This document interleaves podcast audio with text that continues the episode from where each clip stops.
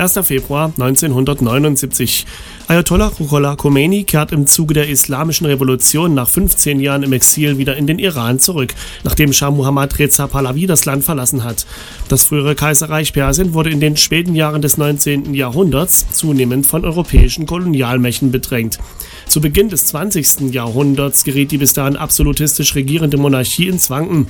Der damals regierende Schah gewährte 1906 auch auf Druck des Auslandes eine neue Verfassung. Damit wurde der Iran zur konstitutionellen Monarchie mit einem Schah und einem Parlament. Die wirtschaftlichen Interessen der europäischen Großmächte sorgten in der seit Jahrhunderten mächtigen Geistlichkeit der mehrheitlich schiitischen Muslime für Unmut. Dieser entflammte offen, als zu Beginn der 1960er Jahre der amtierende Schah Mohammad Reza Pahlavi mit westlichen Wertvorstellungen und Wirtschaftsinteressen liebäugelte und diese durch eine Land- und Ausbildungsreform politisch umsetzen wollte. Dabei ging er rücksichtslos gegen Andersdenkende und im Fall der Geistlichkeit auch Andersgläubige vor. Dadurch entstanden mehrere Oppositionsströmungen, eine kommunistische sowjetischer Prägung, eine maoistische und eine nationalliberale, jedoch laizistische, also Staat und Religion sauber trennende Gruppierung. Zudem gewann die Führungsriege der Schiiten im Iran immer mehr Popularität. Ayatollah Ruhollah Khomeini hielt 1963 Hetzreden gegen den Schah und das Parlament. Dafür wurde er für Monate inhaftiert. Das hielt ihn aber nicht davon ab, weiter gegen das immer brutaler vorgehende Pahlavi-Regime zu agitieren. Deshalb wurde er 1964 außer Landes verbannt und verbrachte mehrere Jahre im Irak, der Türkei und später auch Frankreich. 1970 verfasste er seinen Entwurf einer islamischen Republik. Im Iran selbst kam es in den Jahren 1970 bis 1979 immer häufiger zu teils blutigen Ausschreitungen zwischen Schah-Gegnern und dessen Polizei und Geheimdiensten. Der im Exil lebende Ruhollah Khomeini galt bei den gläubigen Schiiten als Symbolfigur für den Widerstand gegen Pahlavi. Aufgrund der immer brutaleren Gegenschläge der offiziellen Polizei und Geheimdiensttruppen verlor der bis dahin vom Westen als Verbündeter betrachtete Reza Pahlavi immer mehr Rückhalt. Als dann im Januar 1979 die Regierungschefs Frankreichs, der USA, Großbritanniens und der Bundesrepublik Deutschland öffentlich von Reza Pahlavi abrücken, konnte der letzte Monarch von Persien nur noch sein Heil in der Flucht suchen. Die Ablehnung des Schahs durch die führenden Regierungen des Westens ermöglichte es Ruhollah Khomeini in sein Heimatland zurückzukehren. Als er mit vielem Jubel in Teheran begrüßt wurde, hielt der selbsternannte Anführer der islamischen Revolution eine flammende Rede zur Unabhängigkeit der iranischen Nation, womit er jedoch meinte, dass nun die hohe Geistlichkeit in ihr von Allah zustehenden Anspruch auf die Staatsführung erhalten sollte. Er bezeichnete den geflüchteten Schah, das von ihm teilweise gelenkte Parlament und den Senat als illegal, weil von dem iranischen Volk nicht zur Regierung bevollmächtigt. Das mochte auf das erste hin hören ein Bekenntnis zur Demokratie sein, war es jedoch nicht. Denn bereits wenige Tage nach seiner Rückkehr begannen die Gefolgsleute Khomeinis echte oder vermeintliche Helfer und Helfershelfer des Schah-Regimes zu jagen. In Schnellgerichtsverfahren wurden die letzten Minister Pahlavis sowie Armeeoffiziere, die nicht schnell genug zu Khomeinis Gefolgsleuten übergewechselt waren, abgeurteilt und hingerichtet. Selbst vor dem iranischen Geistlichen machte seine Vergeltungswut nicht Halt. Khomeini wusste, dass er erst dann die absolute Macht im Iran erlangen konnte, wenn kein anderer Geistlicher gegen seine Politik aufbegehren mochte. Um den vollkommenen Rückhalt in der schiitischen Gemeinschaft zu erringen, versprach er jungen Theologieschülern einflussreiche Posten im Staat und Justiz. Als es ihm gelang, den rangmäßig über ihm stehenden Großayatollah Shayat Madachi als Gegenrevolutionär zu bezichtigen und ihn unter Jubel seiner Anhänger beseitigen ließ, hatte Ruhollah Khomeini sein Ziel erreicht.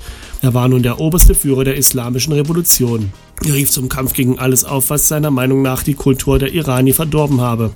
Vor allem machte er wortreich und blutige Front gegen die USA und ihre Verbündeten. Das verschaffte ihm die Unterstützung anderer radikaler Gruppen, die sich von den Westmächten und vor allem von Israel verfolgt und unterdrückt fühlten. Durch die Etablierung der USA, Israels und ihrer Verbündeten als mächtige Erzfeinde konnte er seinen innenpolitischen Zielen den nötigen Rückhalt verschaffen. Wer was gegen ihn sagte oder unternahm, galt automatisch als Agent der Westmächte und gehörte zumindest eingesperrt, wenn nicht sogar hingerichtet. Gegen ins Ausland geflüchtete Beamte des Schahs sowie gegen Pahlavi selbst verhängte er die Acht.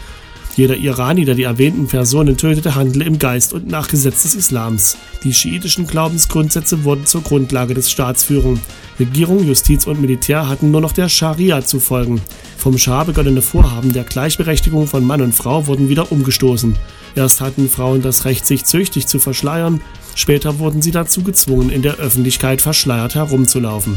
Um mögliche innere Oppositionsbestrebungen zu kanalisieren, ließ Khomeini zu, dass eine gemäßigte schiitische Partei neben seiner unerbittlich theokratischen Gefolgschaft aufkam. Dadurch konnten in gewissen Grenzen Andersdenkende ein kontrolliertes Betätigungsfeld finden. Westliche Staatsangehörige lebten gefährlich. Selbst von Khomeini indirekt dazu angestachelt besetzten Theologiestudenten die US-amerikanische Botschaft und hielten deren Personal über ein Jahr als Geiseln. In diesem Zeitraum, 1979 bis 1980, begann der im Nachbarland Irak herrschende Sunnite Saddam Hussein einen Krieg gegen den Iran, der acht Jahre dauerte. Khomeinis Regime setzte sich als Machtelite fest, auch und vor allem, weil ein Großteil der Bevölkerung davon überzeugt wurde, dass westliches Gedankengut nichts anderes als Kolonialismus sei, gegen den sie immer und überall ankämpfen mussten. Genau deshalb isolierte sich der Iran zunehmend von der Weltgemeinschaft. Die Idee, die islamische Revolution in andere Länder zu exportieren, konnte nicht verwirklicht werden. Zum einen wussten Dirigenten arabischer Länder sich mit Militär und Geheimdiensten gegen aufkommende Revolutionäre zu wehren, Dafür ignorierten sie jedoch die fundamentalen Menschenrechte, was wiederum in den westlichen Ländern größtenteils übersehen wurde. Zum anderen sahen Gruppen wie die palästinensische Befreiungsorganisation PLO eine größere Chance auf politische Mitsprache durch friedlichen Dialog auch und vor allem mit Israel. Schlussendlich bleibt festzuhalten, dass die mit Billigung der westlichen Regierungschefs möglich gewordene Heimkehr Khomeinis das Übel eines brutalen Schahs durch ein womöglich noch größeres Übel durch fanatische ebenso brutale Verfechter eines fundamentalistischen Gottesstaates ersetzt wurde. Der Konflikt zwischen dem Iran und vor allem der westlichen Welt gewann an Schärfe, als iranische Wissenschaftler ein eigenes Programm zur Errichtung von Atomanlagen anstrebten.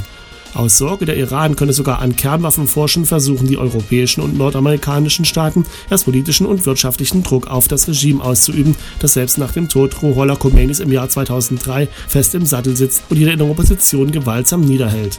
Weil der Druck und die damit einhergehenden Wirtschaftssanktionen nicht den gewünschten Erfolg brachten, legten sich die westlichen Staaten wieder auf friedliches Unterhandeln fest, was durch die weltliche Präsidentschaft gemäßigter Führer begünstigt wurde. Am Ende kam ein auf sehr, sehr wackeligen Füßen stehendes Abkommen zustande, in dem der Iran auf die eigene Anreicherung von Uran verzichtet. Mit der Amtseinführung Donald Trumps als 45. US-Präsidenten droht dieses ohnehin sehr zerbrechliche Abkommen wieder zu kippen.